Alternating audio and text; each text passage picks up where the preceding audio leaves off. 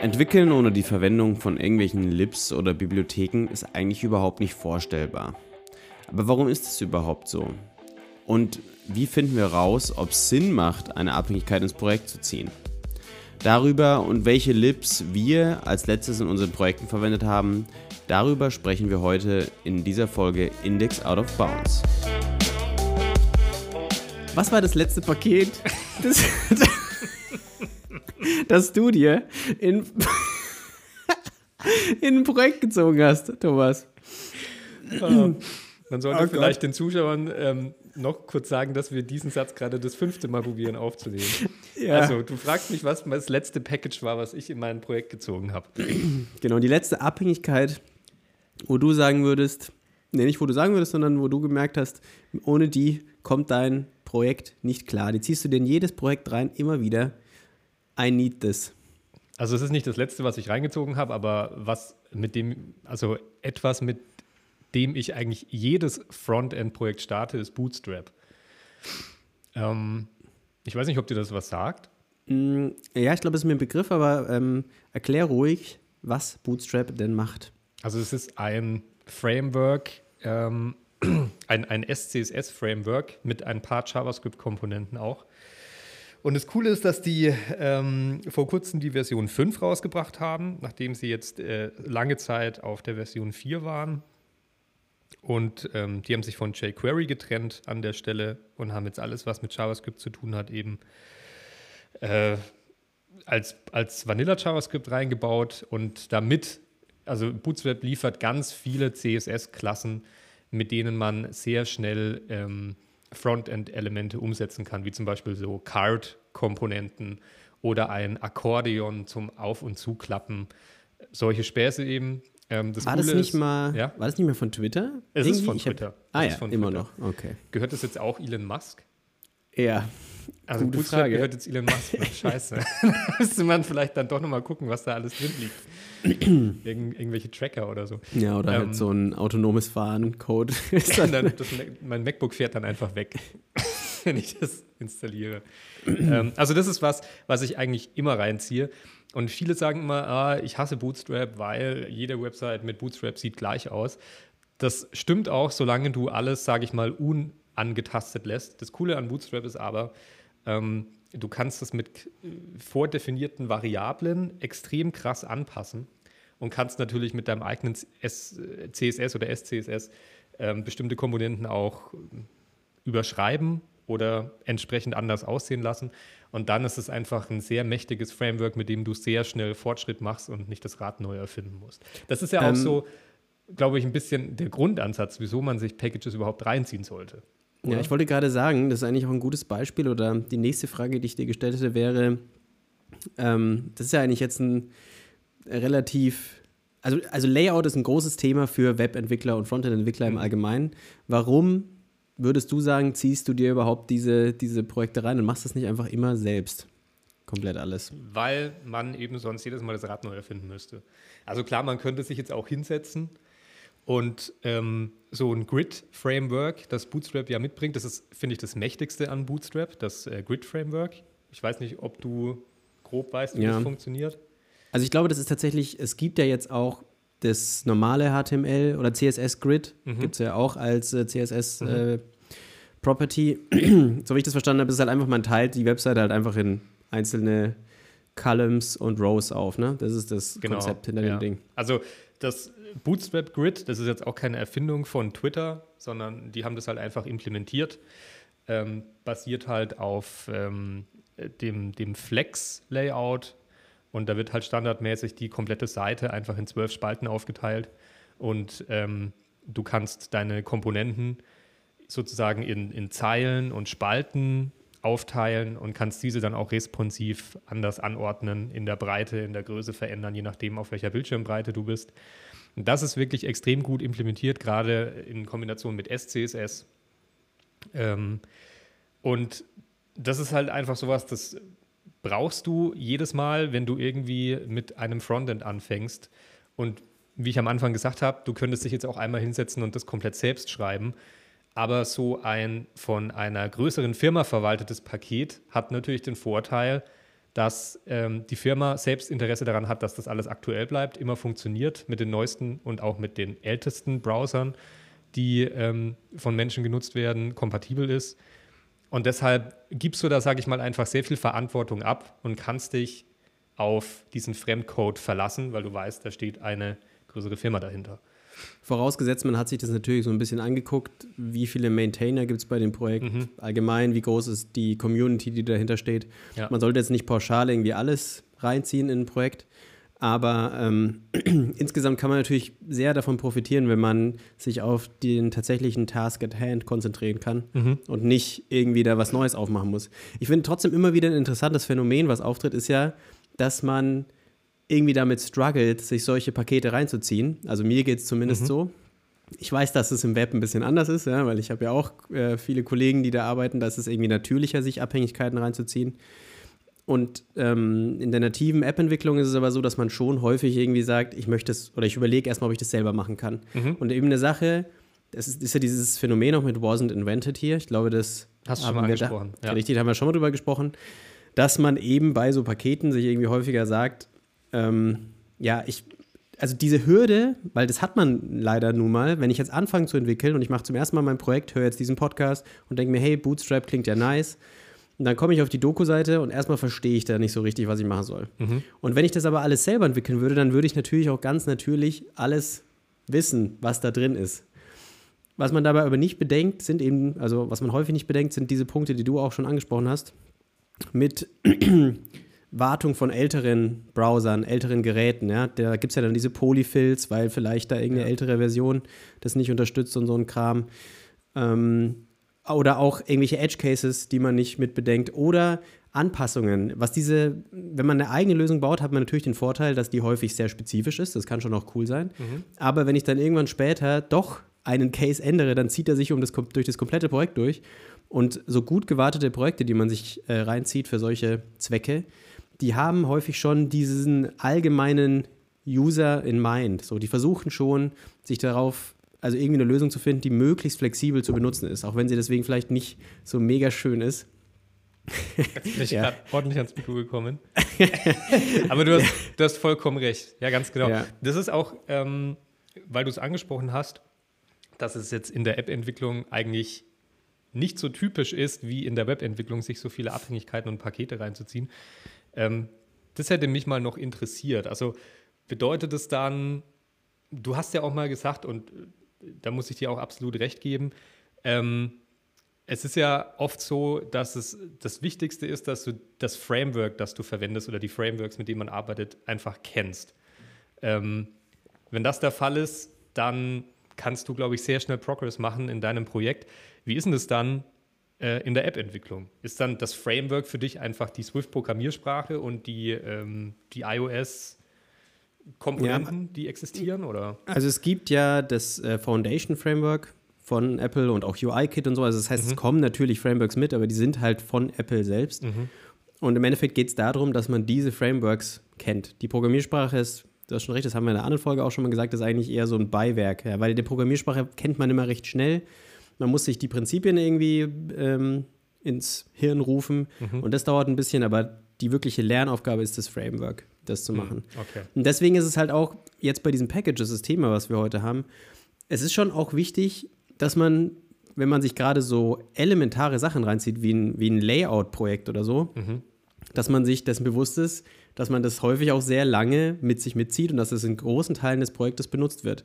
Ich finde, man kann bei der Entscheidung, wähle ich jetzt ein neues Package oder nicht, kann man ein bisschen laxer sein, wenn man weiß, das ist jetzt eine einzige View, die ich mal experimentell ausprobieren möchte mhm. und da probiere ich das mal aus. Oder ob das was Fundamentales ist, auf das ich mein ganzes Projekt irgendwie aufstelle. Ja. ja. und du hast jetzt Erfahrung mit Bootstrap gemacht. Es gibt ja auch viele andere Layout-Tools. Ja, bei uns in der Firma verwenden viele gern Tailwind. Ja. Mhm. Ich habe auch einen Kollegen, der sagt immer, er liebt Tailwind. Und mhm. warum verwenden andere Fucker irgendwas anderes? Bootstrap zum Beispiel. ähm, aber beides sind halt, wichtig ist halt, dass beides in diesem Fall erprobte Packages sind irgendwie. Ja. Und sich mit diesem Problem da auseinandersetzen. Es gibt zum Beispiel auch immer eine coole Möglichkeit, ich weiß nicht, wie das in, im Web ist, aber man kann immer suchen nach irgendwie sowas wie ähm, Bootstrap Lookalike oder irgendwie sowas äh, Searching for a Tool like Bootstrap. Mhm. Da findet man dann auch immer Leute, die sich da halt äh, dementsprechend irgendwie vergleichen. was halt auch ganz wichtig ist, das zu machen. Ja, es gibt ähm, ja, was, was, du ja ähm, sozusagen schon angesprochen hattest, es, es, gibt ja für jedes Problem immer nicht nur eine Lösung. Ähm, so wie es Bootstrap und Tailwind gibt, gibt es zum Beispiel auch Woo und React und Svelte ähm, oder Angular. Das, es sind ja letztendlich, es gibt immer viele Lösungen von vielen Anbietern und ähm, ich denke auch nochmal, um zu wiederholen, was du gesagt hast, wichtig ist wirklich, dass man sich für etwas entscheidet und dann auch äh, stick with it, also dass, dass man auch dabei bleibt. Gerade wenn man es eben sehr tiefgreifend ins Projekt äh, reinzieht und es eben nicht nur irgendwie an einer Stelle mal eingebaut wird, weil man da zu faul war, das irgendwie selbst zu schreiben komplett. Also ja, das soll gut überlegt sein, welche Packages man sich in sein Projekt zieht. Aber du wolltest noch was sagen. Ja, ich habe jetzt auch noch eine, ein konkretes Beispiel von mir, was mhm. ich das letztes reinziehen reingezogen habe und auch was, einen, einen weiteren und auch einen weiteren Grund. Aber vielleicht sprechen wir darüber einfach nach einer kurzen Pause. Ihr habt Feedback oder Themenvorschläge für unseren Podcast? Dann schickt uns die doch gerne auf Twitter. Thomas sein Handle ist dort at Thomas Dirol, meins ist at Norbi Braun. Ihr helft uns auch extrem weiter, wenn ihr eine Bewertung bei Apple Podcasts oder Spotify hinterlasst. Jetzt geht's weiter mit Index Out of Bounds. Vor unserer kurzen Pause, Christian, hast du ja gesagt, du hast noch ein konkretes Beispiel für ein Package, das du dir zuletzt reingezogen hast. Magst du da mal ein bisschen erläutern, ähm, um was es da ging? Ja, also wir haben ja schon über viele Gründe gesprochen, warum es sich lohnt, Packages reinzuziehen. mein Gott, in dieses Reinziehen. du hast diesen Gag einmal aufgemacht, jetzt kriege ich ihn nicht mehr weg. Was ist, was ist eigentlich nur ganz kurz nebenbei der Package Manager bei Swift? Ja, also es gibt da ganz, ganz viele unterschiedliche. Das ist auch ein guter Punkt. Ähm, es gibt ganz viele Bots. unterschiedliche ähm, Tools dafür. Ich glaube, das am weitesten verbreitete war oder ist wahrscheinlich immer noch CocoaPods, nennt Pots, sich das. Ja, CocoaPods. Und das, was aber jetzt groß im Kommen ist, ist der Swift Package Manager. Ah. Der wird eben auch quasi nativ unterstützt, wird in Xcode selbst unterstützt und deswegen ist der so ein bisschen am Kommen. Da fehlen aber noch ein paar Features. was verwendet, ihr, was verwendet ihr im Web? Da kannst du auch super viele Sachen verwenden. Ne? NPM ist, ist der Node Package Manager, wenn du mit Node.js arbeitest. Wenn du mit PHP arbeitest, Composer. Mhm. Ähm, aber insgesamt wird da auch häufig da noch was draufgesetzt, ne? wenn man jetzt sein Projekt mit Yarn baut und was weiß zum ich. Zum Beispiel Yarn und NPM ähm, bedienen sich, glaube ich, an der, am selben Repository. Aber Jan hat den Ruf, schneller zu sein. Keine Ahnung. Das ist, okay. denke ich, alles immer Präferenz. Ja, Egal, ich habe dich unterbrochen. Du wolltest dein Beispiel vortragen. Ja, neben den Argumenten, dass ich die Arbeit nicht nochmal machen muss, dass es viel getestet ist und so weiter, gibt es jetzt ein, eine Sache, die auch noch zusätzlich für, ähm, für die Verwendung von Packages spricht, beziehungsweise mhm. zwei Argumente. Und zwar, das eine ist, manchmal gibt es ja auch APIs, native APIs, die viel komplizierter sind, als wenn man, ja, oder also viel komplizierter, als man es bräuchte vielleicht mhm. häufig. Und wo es auch sehr, sehr schlimm wäre, wenn man da Fehler machen würde. Also wir haben konkret ein privates Projekt, an dem ich gerade arbeite. Da geht es auch um In-App-Purchases. Mhm. Und das ist natürlich ein Thema. Zum einen ist es nicht ganz so leicht, sich da einzuarbeiten. Und zum anderen wäre es sehr ärgerlich, wenn da was nicht funktioniert. Mhm. Und da gibt es eine Menge Tools auch außen, die sehr äh, renommiert sind, also jetzt zum Beispiel Revenue Cat. Aber man findet auch lustigerweise, wenn man sucht nach, wenn man nach Revenue Cat sucht, für iOS ist es, beziehungsweise ich glaube, Revenue Cat ist für alle Plattformen, ähm, dann findet man auch andere, wo hinschreiben Number One Alternative to Revenue Cat. Die schreiben das als Werbung. Das, so, das, Internet ist so kaputt, ey. Ja. Das ist echt heftig. Ja, du kannst halt irgendwie alles vermarkten. Ja. Naja, und ähm, das ist eben auch nochmal so ein Argument. Das war das letzte Tool, womit ich mich quasi beschäftigt habe. Das letzte Package, wo ich eben konkret auch gesagt habe, ich mache es nicht selbst. Ich habe mir angeguckt, was ist der Aufwand, das selbst zu machen, aber habe mich dagegen entschieden, weil ich eben dieses äh, Tool gefunden habe, weil die das vereinfachen. Mhm. Und das andere ist auch, wenn es diese App jemals geben soll für andere Schnittstellen, also zum Beispiel für, für Android oder was weiß ich, mhm. dann kann ich das gleiche Paket benutzen und werde da halt dann auch ähnliche Schnittstellen und Aufrufe haben, mhm. dass man sich da halt auch daran orientieren kann dann mhm. an, dem, äh, an dem anderen Projekt. Das ist auch nochmal so ein Argument, was irgendwie ähm, dafür spricht, mit solchen Tools zu arbeiten. Genau. Mhm. Ja, das ist ähm, äh, sehr viel wert, glaube ich. Genau, ansonsten gibt es für mich immer noch, also ich trenne gerne die Pakete, die ich benutze, in so zwei unterschiedliche Bereiche. Einmal die Sachen, ich glaube, das ist im Web jetzt auch nicht so verteilt, aber ich ich finde, man bedenkt manchmal nicht, dass es ja auch Sachen gibt, die nur bei der Entwicklung Sinn machen können, Mhm. die mir vielleicht im fertigen Produkt überhaupt nicht, ja, da brauche ich die gar nicht, aber ich finde, in der Entwicklung gibt es so viele Kleinigkeiten, gerade in der nativen App-Entwicklung, wo es nice ist, wenn man da irgendwie Hilfe hat. Mhm. Und ähm, also ich nenne die jetzt einfach mal Development Dependencies. Mhm. Und ein Beispiel dafür wäre zum Beispiel ähm, ein Hot Reload Injection Tool. Das nennt sich jetzt, also unter iOS konkret nennt sich das Inject. Mhm. Ich glaube, im Web ist es ziemlich übel, dass du Hot Reload hast, ne? einfach. Dass du eine Änderung in einem Fall machst und direkt immer die Änderung irgendwo wiedergespiegelt siehst. Also es ist, ähm, ich zum Beispiel, ich glaube auch sehr viele andere arbeiten mit Webpack. Und Webpack kommt mit einem ähm, Modul, das heißt Webpack Dev Server.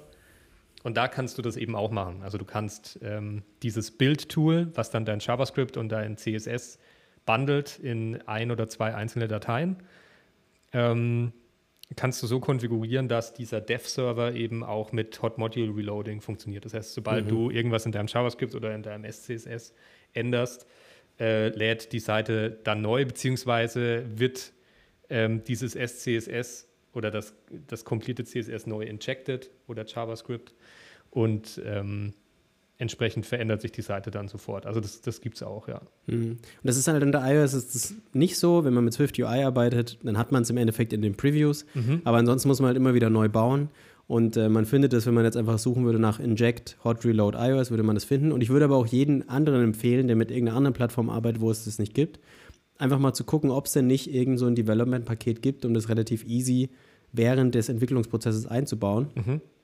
Ähm, damit man eben einfach schneller vorankommt. Weil ich finde, das ist ein riesiger Zeitunterschied, wenn ich nicht jedes Mal warten muss, bis alles gebaut ist. Also es ist tatsächlich so, wenn du jetzt in, in äh, deinem Xcode-Projekt ein ähm, Swift UI-Interface veränderst und speicherst, dann fängt Xcode an, im Hintergrund die ganze App neu zu bauen und das Ding nochmal neu zu starten im Simulator.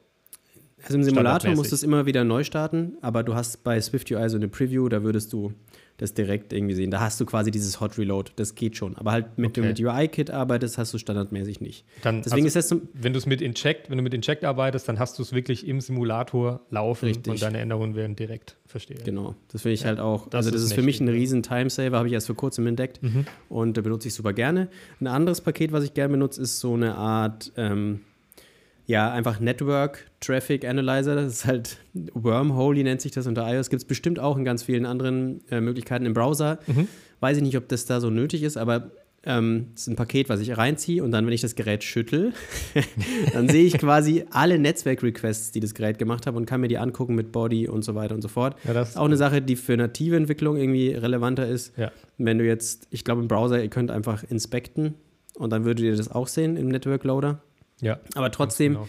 vielleicht für den Browser auch so eine Art von allgemein eine Art von Logging, dass das nicht immer alles in der oder alles in der Konsole stehen würde oder was weiß ich, ist schon auch nett zum Entwickeln. Wenn du irgendwie so ein Logging-System hast, wo du sagen kannst, hey, drück mal den Button oder drück mal zehnmal auf die Navbar oben und dann könnte er dir einen File schicken, so einen Export-File, wo Mhm. einfach die Fehler drin stehen.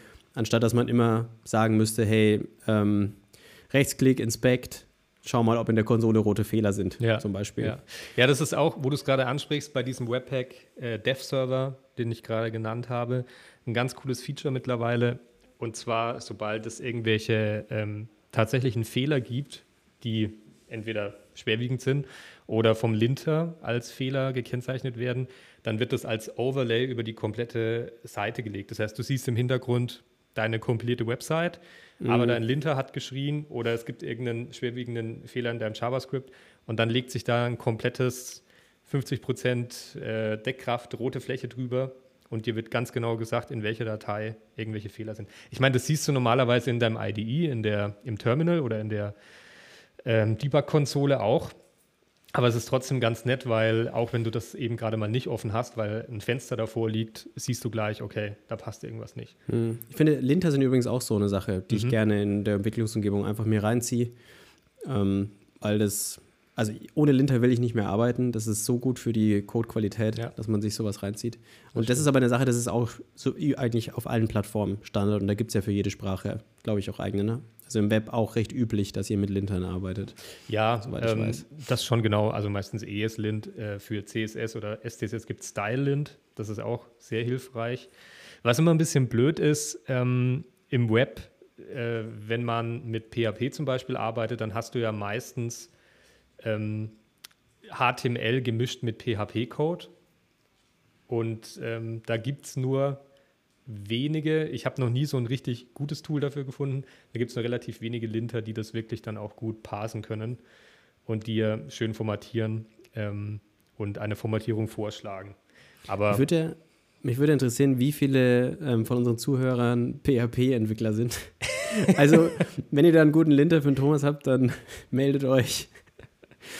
Ja, ähm, ich, bin, ich bin ja selbst kein richtiger PHP-Entwickler. Ich mache das auch nur, wenn, wenn ich es muss. Ja. oft, ja, es ist halt, ich glaube, wenn man mit. Ist, aber es ist im Web halt leider immer noch. Ja. Wenn man mit WordPress arbeitet, ist es, glaube ich, einfach eine sehr, sehr gängige Geschichte, das da zu machen. Achso, und noch eine andere Geschichte ist, ähm, Mocking-Tools verwende ich auch sehr viele. Ich, das ist, also ich spreche natürlich immer nur aus der Sicht eines iOS-Entwicklers. Mhm. Vielleicht klingelt ja bei dir irgendwas, wenn ich das erkläre, was ich damit mache. Und zwar, wenn ich halt quasi eine App habe und die macht Netzwerk-Requests, dann ist natürlich für die Tests, die ich durchführe, eigentlich ganz gut, wenn meine, die Antworten vom Server, wenn die predictable sind mhm. und nicht irgendwie, ja, zufällig ähm, sich mal ändern, wenn der Server mal nicht online ist oder was weiß ich, oder sich das Datenmodell ändert. Mhm. Und deswegen mocke ich quasi den Server beziehungsweise die Responses vom Server, sodass die App unabhängig von, ob ein Backend überhaupt existiert, irgendwie funktionieren kann. Mhm. Anderer Vorteil davon ist auch noch, dass wenn in der Entwicklung das Backend mal nicht so schnell ist wie die App oder keine Ahnung, sich eine Schnittstelle geändert hat und ich deswegen jetzt nicht gegen das Backend gehen kann, weil meine App noch nicht so weit ist, kann ich auch einfach mit diesen Mock-Schnittstellen äh, arbeiten und ähm, an dieser Stelle eben ja, weiterentwickeln und bin unabhängig vom, vom Server. Kann ich auch nur jedem irgendwie empfehlen, mit diesen, diesen Tools zu arbeiten. Wie, Findet man, bitte? Wie weit kannst du die denn ähm, anpassen, diese, diese Mock? Also kannst du, kannst du auch zum Beispiel sagen, simuliere, dass der Server erst nach einer Sekunde antwortet oder sowas? Ja, also lustigerweise, weil wir eigentlich von Packages gesprochen haben, damit man die nicht selber schreibt. Dieses Ding habe ich selber geschrieben. ah, okay, cool. Aber es basiert auf einem äh, Tool, das nennt sich Swift Neo Mock. Mhm. Das hat mit Swift Neo gearbeitet. Das ist so ein Server-Tool in Swift geschrieben. Das ist aber total der Overhead gewesen, deswegen habe ich das rausgeschmissen. Und jetzt ist es halt eigentlich so, ich hänge mich quasi in den Netzwerk-Layer rein und wenn der eine Request machen will, dann sage ich, nee, du machst keine, sondern du machst die gegen meinen eigenes gemocktes Tool und mhm. da kannst du alles sagen, was du willst. Du kannst sagen, delay mir das um drei Sekunden, antworte mit einem 400er, ähm, schick dieses JSON zurück. Das funktioniert alles. Oder schick einfach dieses File zurück, kannst auch Bilder zurückschicken. Mhm. Ähm, und das kannst du eben basierend auf den unterschiedlichen URLs, kannst du dann dieses, das Filtern machen. Das ist schon relativ flexibel. Allgemein gibt es aber, glaube ich, für, für alle Plattformen. Und man muss eigentlich nur suchen. Also es gibt da auch fertige Tools. Ne? Das war mir nur tatsächlich bin ich voll in diese, in diese Falle reingefallen. Das war mir einfach zu, bisschen zu groß und zu viel Aufwand. Bin mir auch sicher, dass mein Tool, was ich da geschrieben habe, nicht aus, ausreichend ist, aber insgesamt hat mir das schon sehr viel Arbeit erspart. Mhm. Und würde ich auch empfehlen, dass, wenn man entwickelt, sich zu überlegen, ob ich nicht irgendwie so ein Tool mir reinziehen kann und damit weiterarbeiten kann. Ja, es ist so ein bisschen, geht so ein bisschen in Richtung Testing auch, ne? Ja, genau. Also es ist halt, ja. du machst die Tests predictable, du machst sie unabhängig und du kannst aber auch in der Entwicklung davon halt profitieren. Deswegen ja. finde ich das irgendwie eine ganz schöne Sache. Ja, absolut. Hast du denn noch ein, was zu dem Thema Pakete, die du aktuell verwendest, die du also, unbedingt ansprechen möchtest? Ich habe jetzt nur über Frontend geredet. Es gibt natürlich auch noch ähm, so Pakete oder Frameworks fürs, fürs Backend, die eigentlich in jedem Backend-Projekt dabei sind. Bei mir ist das, wenn ich mit Node.js arbeite, Express ähm, und sowas wie Mongoose oder eben eine MySQL-Schnittstelle für Node.js. Ähm, aber das, das sind jetzt alles so relativ selbsterklärende Sachen. Was, was auch gut ist für Node.js, was man vielleicht noch erwähnen kann, ist .env. Das ist ein richtig, äh, richtig gutes Package, kann ich auch jedem empfehlen. Ähm, mhm. Da kann man eben mit Node.js eine Env-Datei oder Environment-Datei auslesen, wie sie auch in vielen PHP-Projekten zum Beispiel drin liegt. Und somit äh, kann man dann äh, Umgebungsvariablen, die vielleicht für ein für eine PHP-Anwendung verfügbar sind, auch für Node und somit für den, für den Frontend-Bildprozess oder sowas zur Verfügung stehen haben. Ähm, und natürlich dann auch fürs Backend, wenn man das Backend mit Node.js schreibt. Also von daher, das, das sind so die, ähm, die Standardsachen, die ich mir eigentlich so in jedes Projekt mit reinziehe. ich weiß jetzt nicht, ob das noch für diese Folge interessant ist. Vielleicht behandelt man das auch einfach mal in einer eigenen Folge. Aber eine Sache, die ich mich immer bei App-Entwicklung gefragt habe, ist, wie macht man das denn? Und deshalb vielleicht fällt dir irgendwie auf den Anhieb ein Paket ein, das, das diese Aufgabe übernimmt.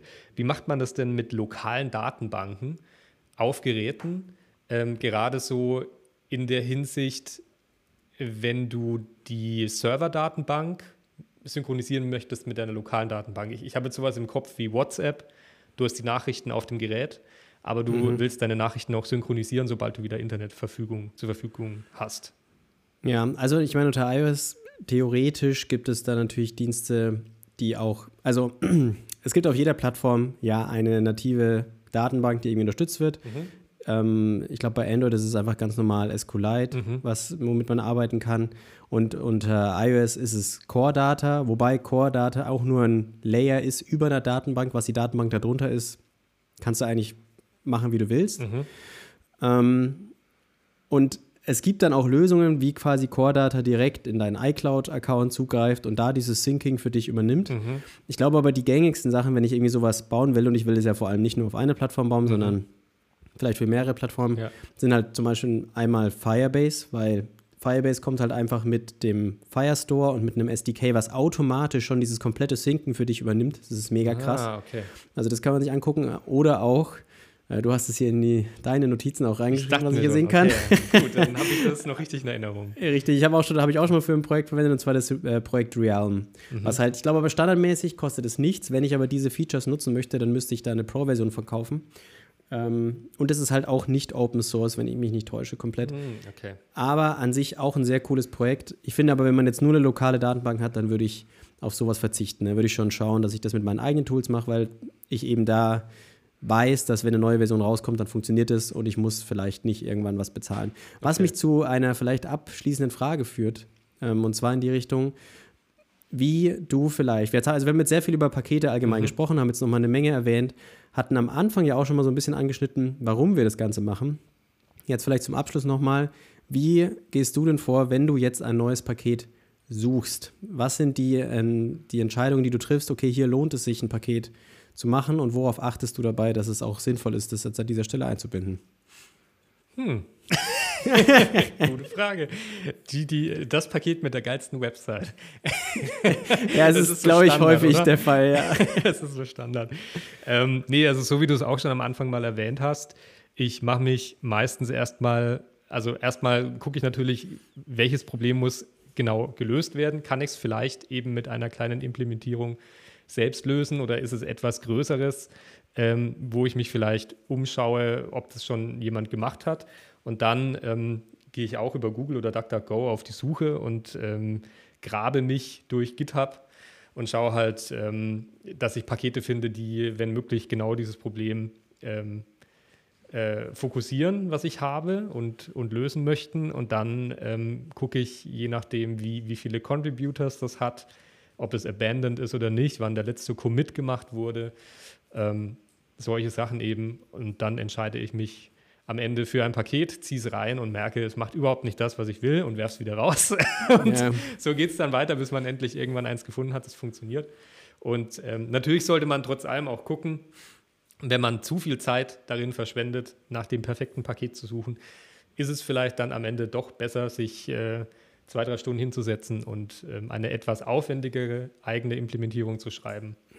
Es ist auch manchmal so, ähm, man, hat, man hat eine Sache noch nie gemacht. Ja schaut sich, hat aber eine konkrete Vorstellung davon, wie man es gerne machen würde.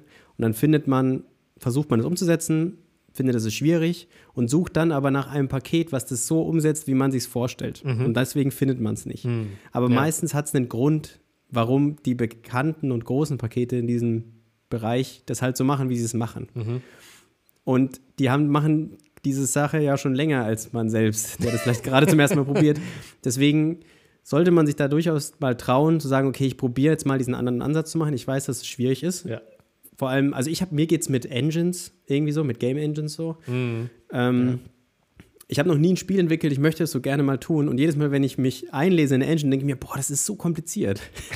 ich würde es gern anders machen. Aber die Aber Leute, du hast diese dich Engines noch nie so intensiv mit Richtig. Spieleentwicklung beschäftigt, dass du wirklich dass ich das verstehst. beurteilen könnte. Ja, genau, genau. Ja. Und So deswegen geht's ist mir der, der Punkt, es würde sich einfach lohnen, dann diesen Sprung trotzdem zu machen, das einzubinden und nach der ihrer Pfeife zu tanzen, weil das halt einfach im Vergleich zu mir die Profis sind. Das- und ansonsten stimme ich dir aber schon komplett Ja. zu bei dem Entscheidungsweg.